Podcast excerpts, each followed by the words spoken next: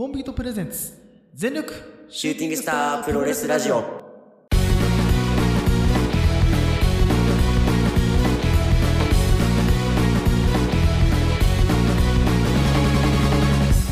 全力シューティングスタープロレスラジオ。このラジオは、ポートのポートによるポートのためのプロレスラジオです。全身全霊魂込めた月下大大統領の時間無制限一本勝負お付き合いください。この番組はコンビ東京さんでお送りいたします。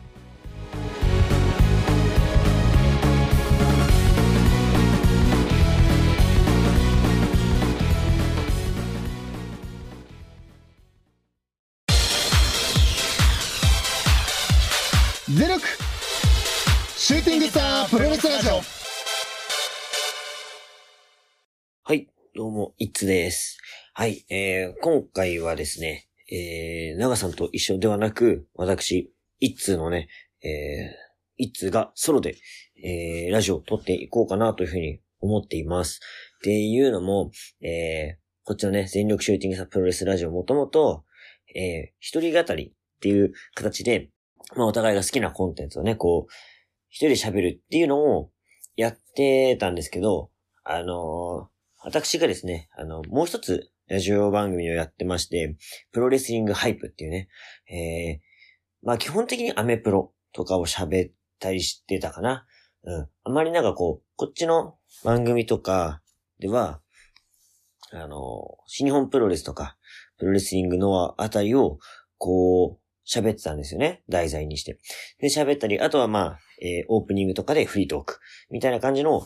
えースタンスを取っていて、で、結構あの、いろんなプロレスのね、話をする、こう、ラジオ番組ありますけど、あんまりこう、触れる、うん、触れられてない部分 とかが、結構あの、インディー団体とかね、あの、アメプロとかが多かったので、そっちを中心に、えー語るコンテンツ。えーそしてね、せっかく個人のね、えー一人やってるラジオなので、本当自分の好きなことをこう、どんどん詰め込んだ番組をやってたんですよね。まあ、服の話とか、スニーカーの話とか、うん、あとはまあヒップホップの話とかもね、えー入れながらやってたんですけど、やっぱりね、あの、純粋に二つ番組をやっていくのが難しい。本当難しくて、時間もないし、構成も全然違うし、編集もあるし、みたいな感じで。で、すごい大変だったんだけど、今回ね、あの一緒にこう、なんだ、シューティングさずっとやってて、で、やっぱそっちを、ね、どっちもおろそかにするのは、ちょっと違うなと思ったんで、まあ、プロレスリングハイプでやっていたことを、もうこっちの全力シューティングスターで方で、まあ、一人語りとしてやっていけたらいいかなと思って、えー、これからはこっちでね、収録していこうと思います。で、まあちょっとね、あの、生活のあれが変わったりしていて、長さんとなかなかね、こう、時間を一緒に合わせるのが、ちょっと難しくなってきてるっていうのも理由の一つなんですけど、あの、前回ね、長さんも M1 の回、えーいつもはね、二人で毎年撮ってたんだけども、今年はね、長さんが一人で、えー収録していたいなとか、やっぱこう、お互いの、この時間が合わない時に、こう自分の話したい話が溜まってっちゃうんで、それをね、消化するっていう意味でも、こうやって一人ずつのね、収録だったり、放送がちょっと多くなってくるかなというふうに思うんですけども、まあ今回その一発目で、個人的にね、あの、行ってきたプロレスがあるので、その話をしようかなと思ってます。で、その、まあ、行ってきたプロレスっていうのがスターダムなんですよね。女子プロレス、スターダム。はい。で、いつもね、一緒にこう収録するときとかは、なかなかスターダムの話、まあ、ちょこちょこ新日本のね、話とかで最近は出てくるけども、あんまりしてこなかったので、せっかくなんでね、こっちで、えースターダムの話をしていこうかなというふうに思ってます。そうだね、そう。あのー思い出してみれば、プロレスリングハイプの時も、スターダムの話、時々してたんですよね。うん。まあ、うん、WB のビッグマッチとか、あと AEW の話とか、また、なんだろうな、こう話したいなって、えー、気が向いた時は、こういう形で話していこうかなというふうに、まあ思うんですけどね。うん。まあ今回は、スターダムについて語っていこうと思います。なかなかスターダムについてね、こう、なんだろう、こう、話したりするところも少ないんじゃないかな。最近ちょっとね、ちょっとどころじゃなく、全く他のラジオ、あの民放のオールナイトニッポンとかも含めて、もうラジオ全くね、聞いてなくて、ちょっと、どうしたもんかなっていうふうに思うんですけど、本当時間ないんだよね、本当に。うん、やりたいことだらけでね。まあまた、あの、もしかしたらね、スターダムだけを話すプロレス番組とか、ね、できてもおかしくないじゃないかってくらいのね、こう勢いがあるんで、まあ今のところね、こう、まあ時々であるけど、ここでちょっと話そうかなと思うんでね、ぜひ、あの、スターダム気になってる方、うん、スターダム好きだよって人はね、聞いていただきたいですね。はい。まあで、話をね、戻すとですね、今回行ってきた大会がですね、12月29日、もう2022年の話だね。うん。12月29日にありました、えー、両国国技館。この大会がね、スターダムクイーンダム2022ですね。はい。に行ってきたので、まあその感想とかを話していこうかなというふうに思います。で、前回、もう1年前、2021年のクイーンダムも見に行ってるんですよ。で、その去年も、うん、今年も、今年もとか2022年も、あの、一緒にね、あの、うちの父がね、一緒に行ったんですよね。で、父もプロレス好きで最近スターダムすごいハマってて、やっぱ面白いななんつって、えー、一緒に4、3回かな ?4 回かな？一緒に見に行ってんだよね。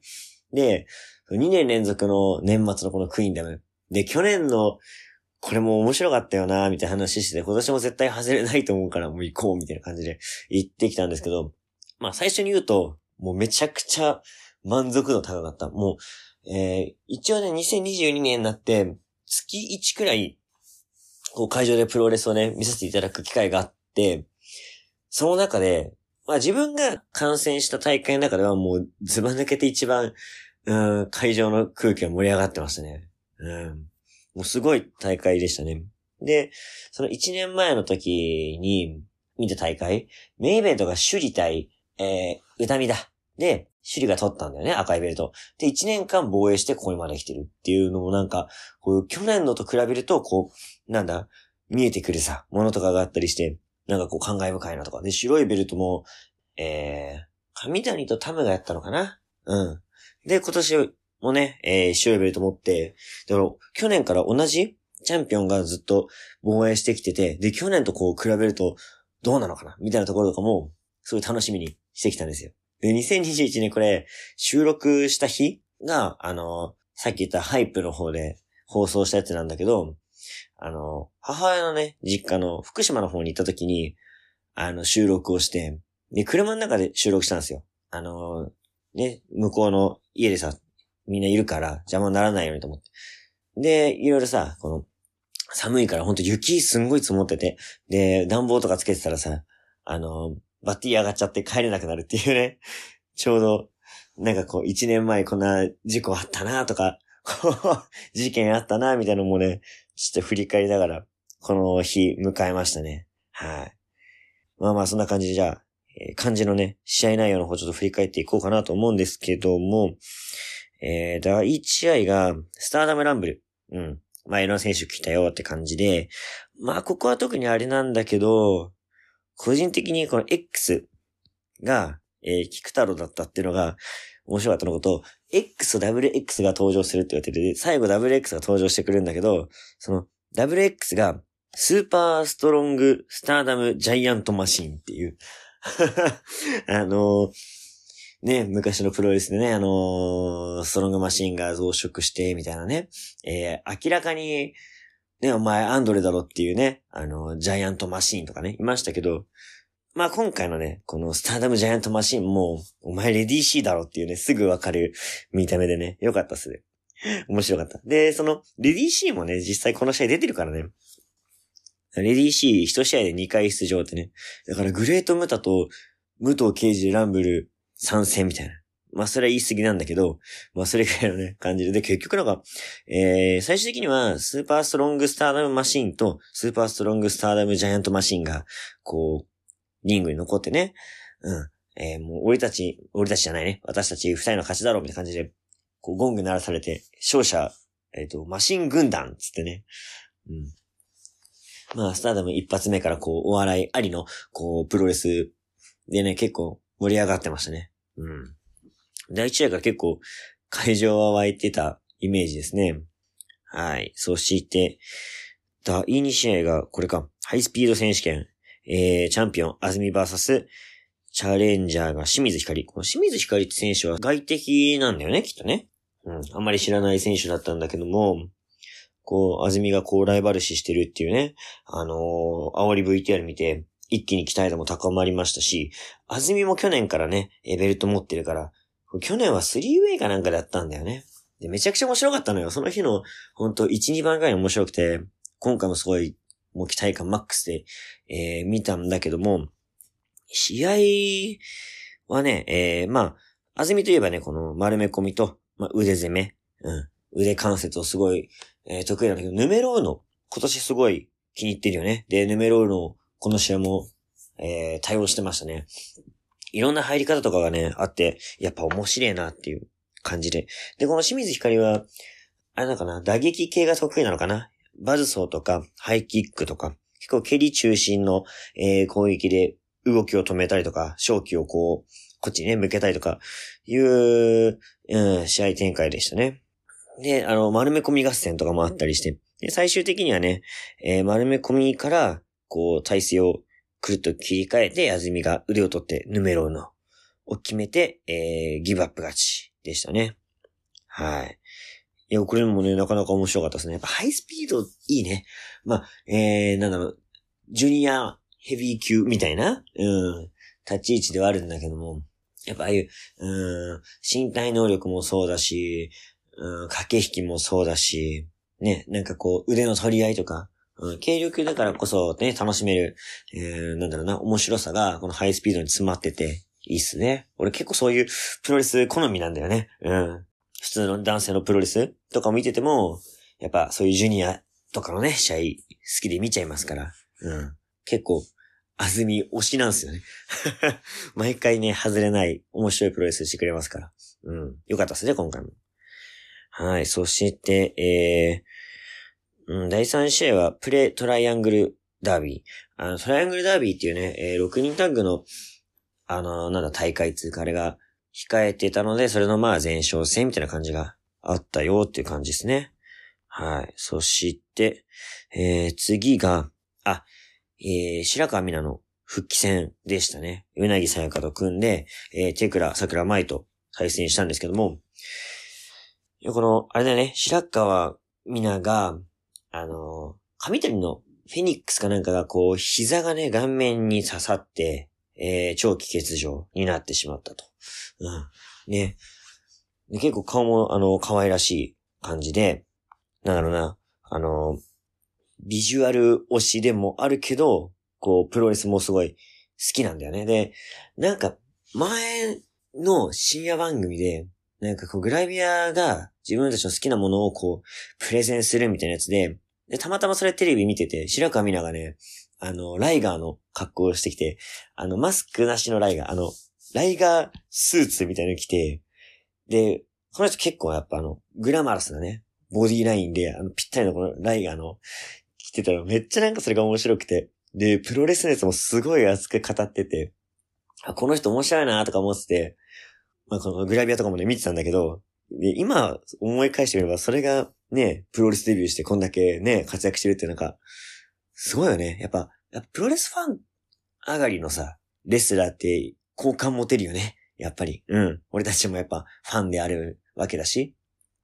だそういう部分も好きだし。うん。顔も可愛くて好きだし、みたいな。だもう純粋に復帰おめでとう、みたいな感じで見てたんですよ。そしたらさ、あのー、横にね、外人、綺麗な外人二人連れてきて、で、あの、エントランスにさ、白川革命みたいな、なんだっけ、白川幕府だっけな？なんか漢字を、漢字バーンって出てきてさ、で、なんか鬼のお面みたいなの被って、で、横に、ね、綺麗な外人二人みたいな。え、どういう世界観みたいな。全然、なんか合ってねえなとか思いつつも、まあいいやと思って。で、なんか、後ろでこう、セクシーダンスみたいなのしてさ、うん。クラブとかでよく見る、ああいうセクシーダンスとかして、え、ダンサー？レスラー？どっち？みたいな。で、なんかレスラーにも見えるけど、結構ほっそりした人で、もう、なんだ、あの、お付きのそういうバックダンサー的な立ち位置なんかなとか思ったら、試合後、まさかのね、えー、コズミックエンジェルスを白川が抜けて、新しいユニットを作ると。で、後ろのこの二人とつ、あ、やっぱレスラーなんだと思って。で、調べたら、知ってる選手だったっていうね。全然気づかなかったけど、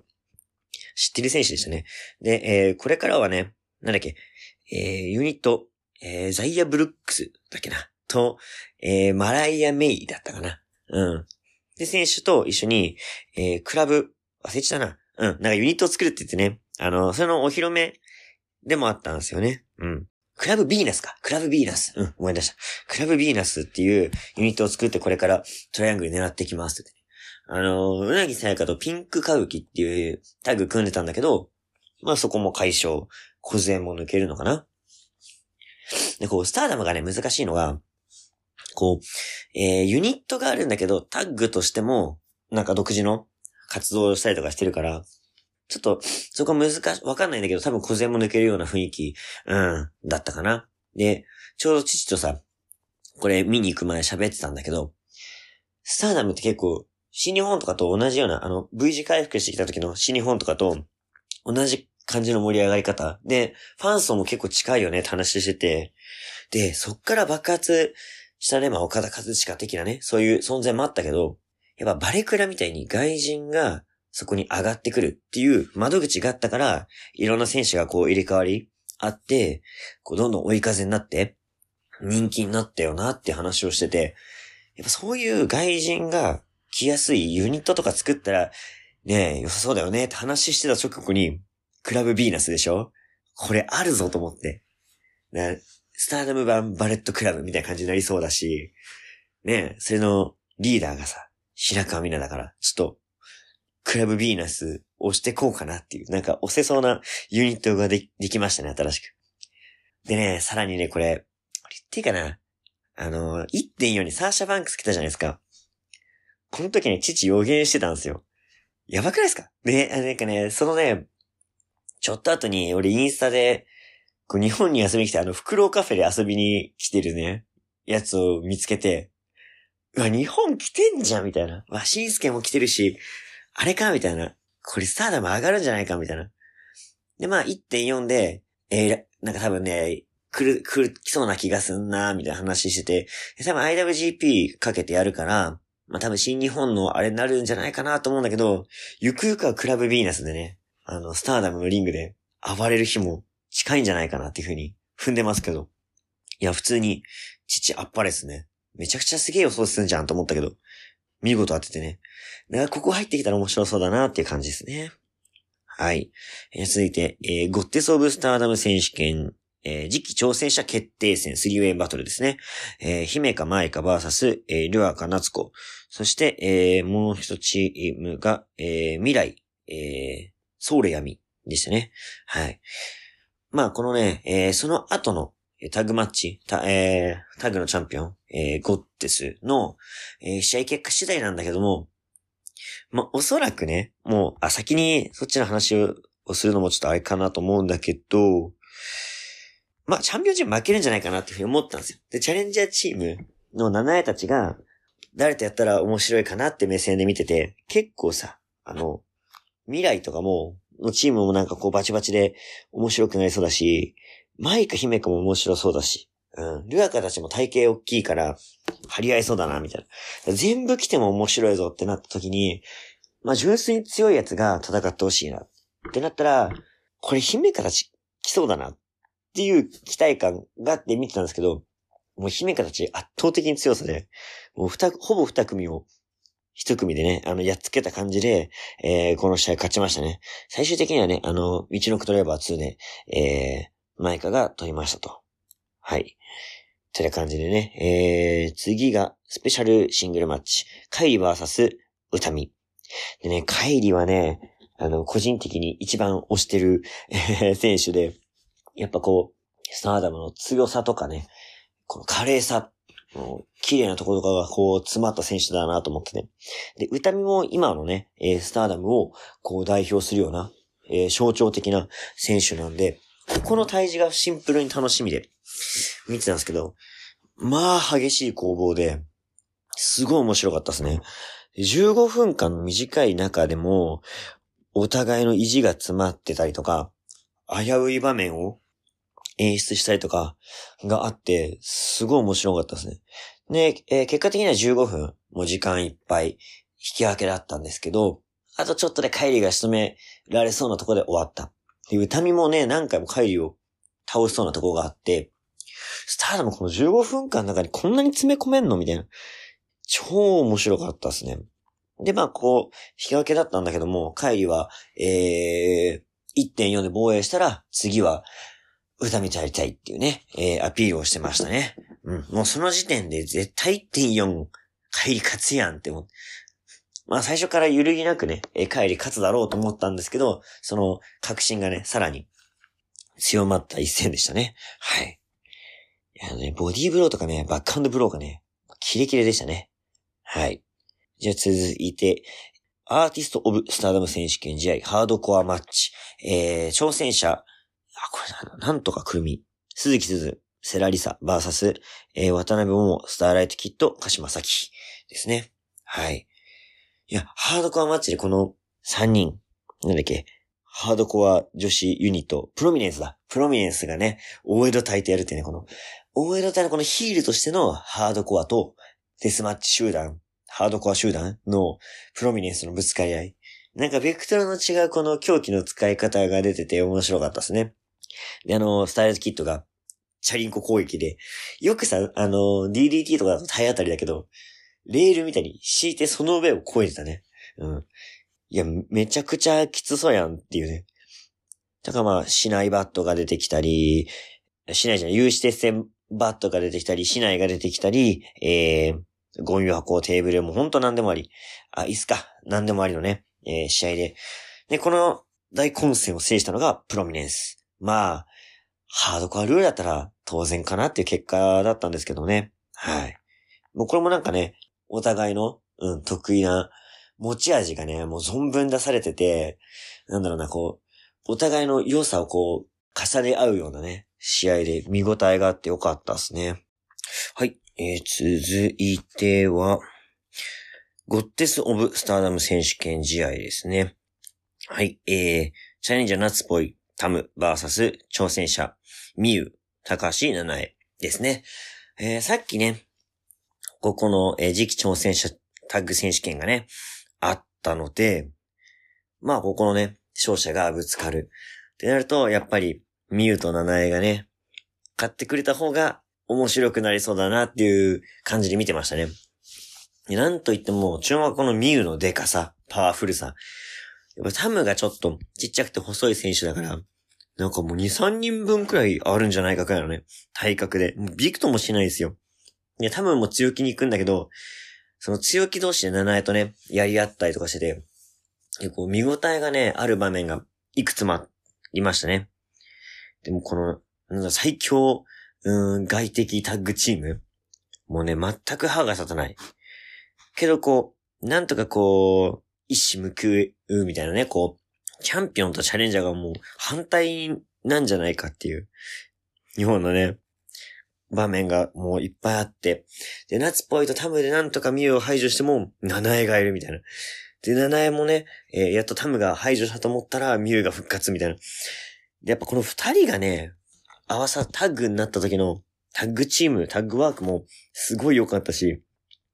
いや、このチーム強いなって、セブンアップだったかな？タッグチームがね。うん。いや、良かったっすね。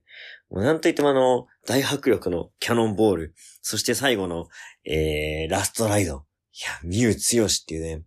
で丸め込みとか、一発逆転みたいので、勝つ以外はもう勝機ないんじゃないかってくらい、しっかり押して、押し勝ちましたね。はい。いやー、よかったっすね。すごい面白かった。で、最近なんかこのさ、あのー、なんだっけ、姫か、姫かじゃねえ、えー、なんだっけ、夏っぽい。とタムがさ、歌を出して、こう、アイドル的な感じだったから、この、全然違う毛色で、なんか良かったですね、そのコントラストが。いやー、面白かったですね。でまあ、歌のね、活動とかも、ちょっと、これから 頑張っていくのかな。で、プロレス要素は、セブンアップスと、次の挑戦者、マイカとね、えー、姫が、マイ姫がね、こうぶつかるってことで、そっちのね、えー、タッグの面白さも、まあ、今後見せてくれるんじゃないかなっていうね。もうここ当たったらもう、めちゃくちゃ面白いっしょっていうカードが生まれましたね。いやー、マイカのね、あの、パワフルさも結構好きなんだよな。それこそ、あの、ミュウをね、しっかりブレンバスターでぶん投げるとかっていうシーンが見られるんじゃないかなとか思うと、楽しみだね。うん。まあでもここは多分ね、外敵王者としてしばらく持ちそうだなっていうのもあるから、次のタイトルマッチ、防衛戦、楽しみですね。そこで全てが決まる気が してますけど。はい。そして、えー、続いてセミですね。ワンダオブスターダム選手権試合。チャンピオン、上谷さやバーサス、チャレンジャー、梅崎遥。正直ね、この梅崎って選手知らなかったんだけど、この人も外敵なんだよね。で、上谷と同世代？うん。ね、結構、上谷がさ、もうこんだけチャンピオン取ってるから、そんな若手感ないけど、まあ、業界会社結構若手クラスでさ、こう、早咲きというか、早くチャンピオンになって、こう、活躍してるから、なんかこう、若手代表で引っ張るぞって感じで、で、梅崎もね、えー、同年代で頑張ってる団体のエース、みたいな感じの立ち位置と。いうところでなんかこの、団体を引っ張、あ、なんだ、団体を背負ったプライドの戦いみたいなのが結構あったかな。うん、エルボー合戦だったり。梅崎のね、エルボーがすごい効いててよかったですね。で、上谷も結構ね、あの、上谷の好きなところは、あの、それこそイブシとかケニーみたいな感じで、こう、毎回ね、こう、なんだろうな、違う試合展開、奇想天外なこっちが予想できないような攻撃とか動きをしてくるから、毎回ワクワクするんですよね。で、今回はまあ、そこのワクワク度は抑えめだったんだけども、いつもあんまり出ないこの感情的なぶつかり合い、うん、テクニカルなところよりかは、こうメンタル的な戦いが見れて、まあ、それはそれでこうなんかね、お互いの良さが引き立ってて、すごい面白かったんですよね。で、結構試合も均衡してて、で、お互いのフィ,、えー、フィニッシュとかも返された状態で、えー、最終的に梅崎がえー、起こして追撃に行ったところカウンターで裏カンナで丸め込み。上谷はこのね、えー、一瞬で終わらす力っていうのもすごいあるから、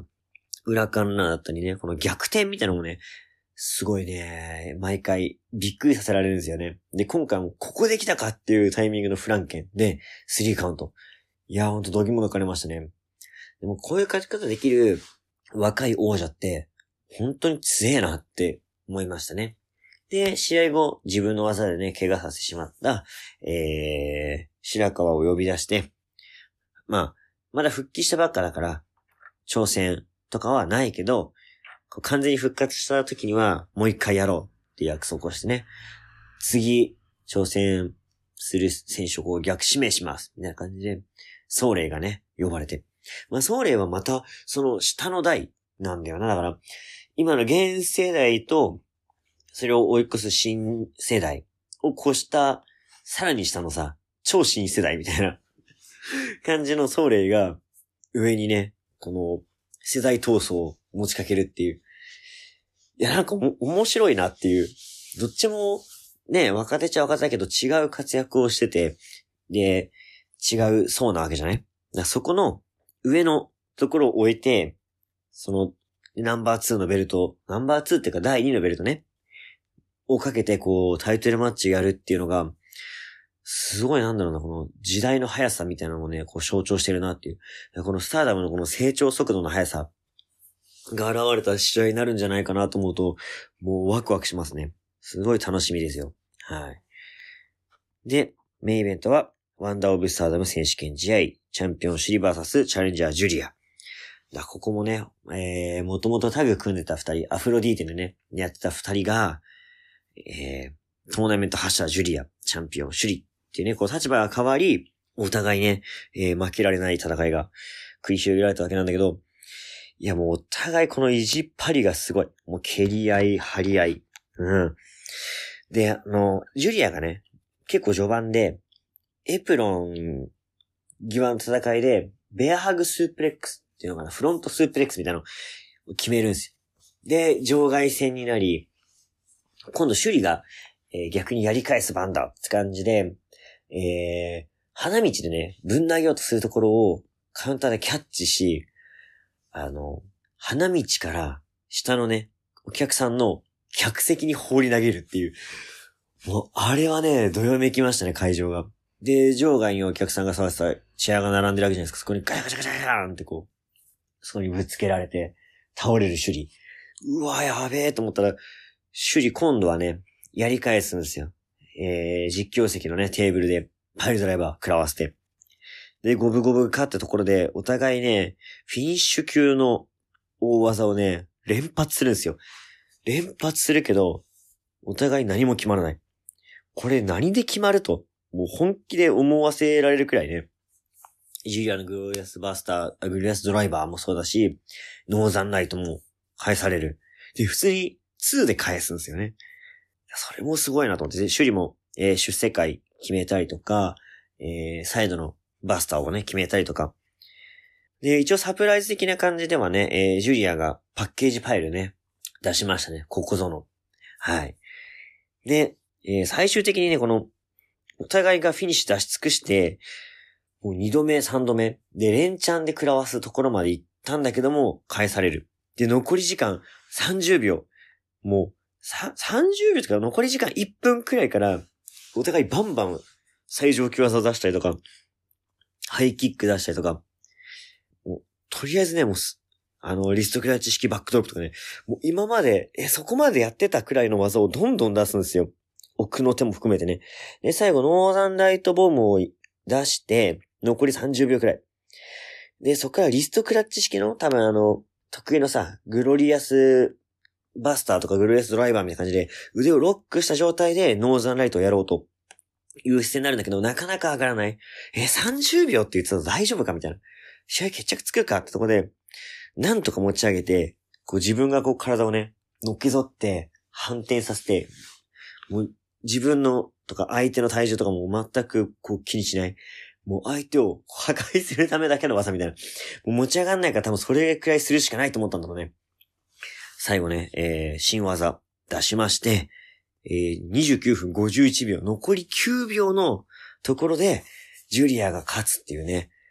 試合だったんですけど、まあもうはっきり言うと、2022年、ベストバウトこれです。本当に、本気でこれ。いや、もう、すごすぎて、なんだろう、あの、時々あるじゃないですか、この試合やばすぎたぞ、みたいな、伝説だな、みたいな試合見ちゃった、みたいな。うん、個人的にそれに遭遇したのが、あの、2013年かな？武道館の DDT プロレスのケニータ・イブシ。ああいう感じ？もうこいつらちょっと、なんだろう、ズバ抜けちまったな、みたいな面白さ。やばすぎるとほんとやめてくれって、もう終わりにしてくれって、こうね、こっちが願っちゃうような、懇願しちゃうようなね、えー、試合で、あ、本当に、やばすぎましたね、この試合は。はい。まあでも、このね、試合を生で立ち会えた、見れたっていうのは、この、プロレス人生の中でね、こう、財産になるなって思わせてくれるくらいの、えーいい大会、いい試合でしたね。うん、全体含めて本当に面白かったですね。楽しかった。うん。いやー、またね、スターダム追いかけたいなっていう気持ちをね、こう、さらに熱くさせてくれるようなね、大会でした。はい。まあこれね、聞いてくれた方で、まあちょっとでもね、スターダムにこう、興味を持ってくれたらいいなというふうに思ってます。はい。もっとどんどんね、こう、スターダムが盛り上がってきたら、ね、プロレス界も盛り上がってくると思うし、いや、女子プロもね、えー面白いだぞっていうね。で、また新日本とこう、近いところもあるから、新日本ファンでさ、ちょっと女子プロは、うーん、なんかこう苦手だなっていう人も、こう、気軽に見れるような、うん、団体じゃないかなっていう。